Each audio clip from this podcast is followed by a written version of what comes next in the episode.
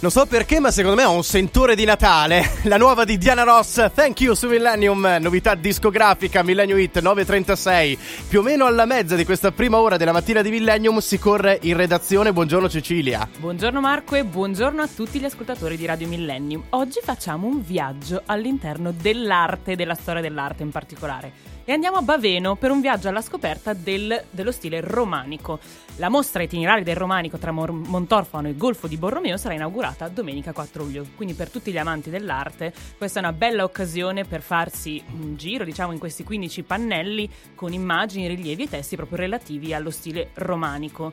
Invece Como è oramai eh, la regina del, dei festival, infatti Lake Como Film Festival si riaccende a Villa Erba. Nasce, la, ne abbiamo già parlato tra l'altro, a riva del cinema e ah, ci sono quattro eh, luoghi che ospitano questa riva del cinema che sono Villa Erba, Villa Sucota o Sucota, scusate comaschi aiutatemi in questo, Villa del Grumello e approda anche a Villa Olmo, la nostra amata e cara Villa Olmo oramai, un programma di 20 serate che finalmente inizia giovedì 1 luglio proprio a Villa Erba con Nomadland alle 21.30.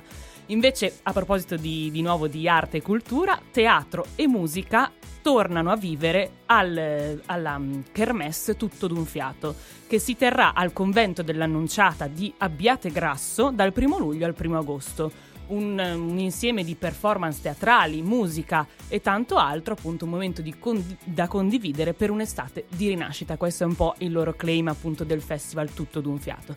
Da oggi è tutto, tanta arte, tanta musica e tanta cultura come sempre dei nostri territori. Buona giornata a tutti quanti. Grazie, la redazione torna domani, lo trovate questo collegamento in podcast già dai prossimi minuti sul nostro sito radiomillennium.it.